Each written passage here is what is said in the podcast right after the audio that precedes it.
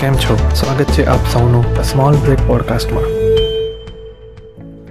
Unstoppable flow of knowledge જેનો સંસ્કૃત શબ્દ છે નાલંદા. એકવીસમી સદીમાં વિશ્વગુરુ બનેલા ભારતમાં દુનિયાની પ્રથમ વિશ્વવિદ્યાલય હતી, બિહારની નાલંદા યુનિવર્સિટી. વેદ, પુરાણ અને શાસ્ત્ર સિવાય મોડર્ન વર્લ્ડના કોર્સિસ પ્રાચીન કાળમાં નાલંદા યુનિવર્સિટીમાં ભણાવવામાં આવતા હતા. આ ઉપરાંત, તેમાં ખૂબ મોટી લાઇબ્રેરી હતી, જેમાં કુલ મળીને નેવું લાખ બુક્સનો ભંડોળ હતો. એક તુર્કી ઇન્વેડરે નાલંદા યુનિવર્સિટીને ડિસ્ટ્રોય કરી, જેના પછી તે સંપૂર્ણપણે બંધ થઈ ગઈ હતી.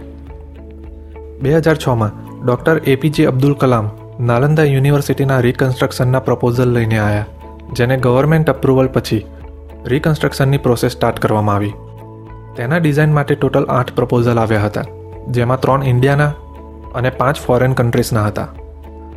જેમાં આપણા અમદાવાદની વાસ્તુશિલ્પ ફાઉન્ડેશનની ડિઝાઇન સિલેક્ટ કરવામાં આવી છે. જેમાં ઇકો ફ્રેન્ડલી બિલ્ડિંગ્સનો ગોલ રાખવામાં આવ્યો છે.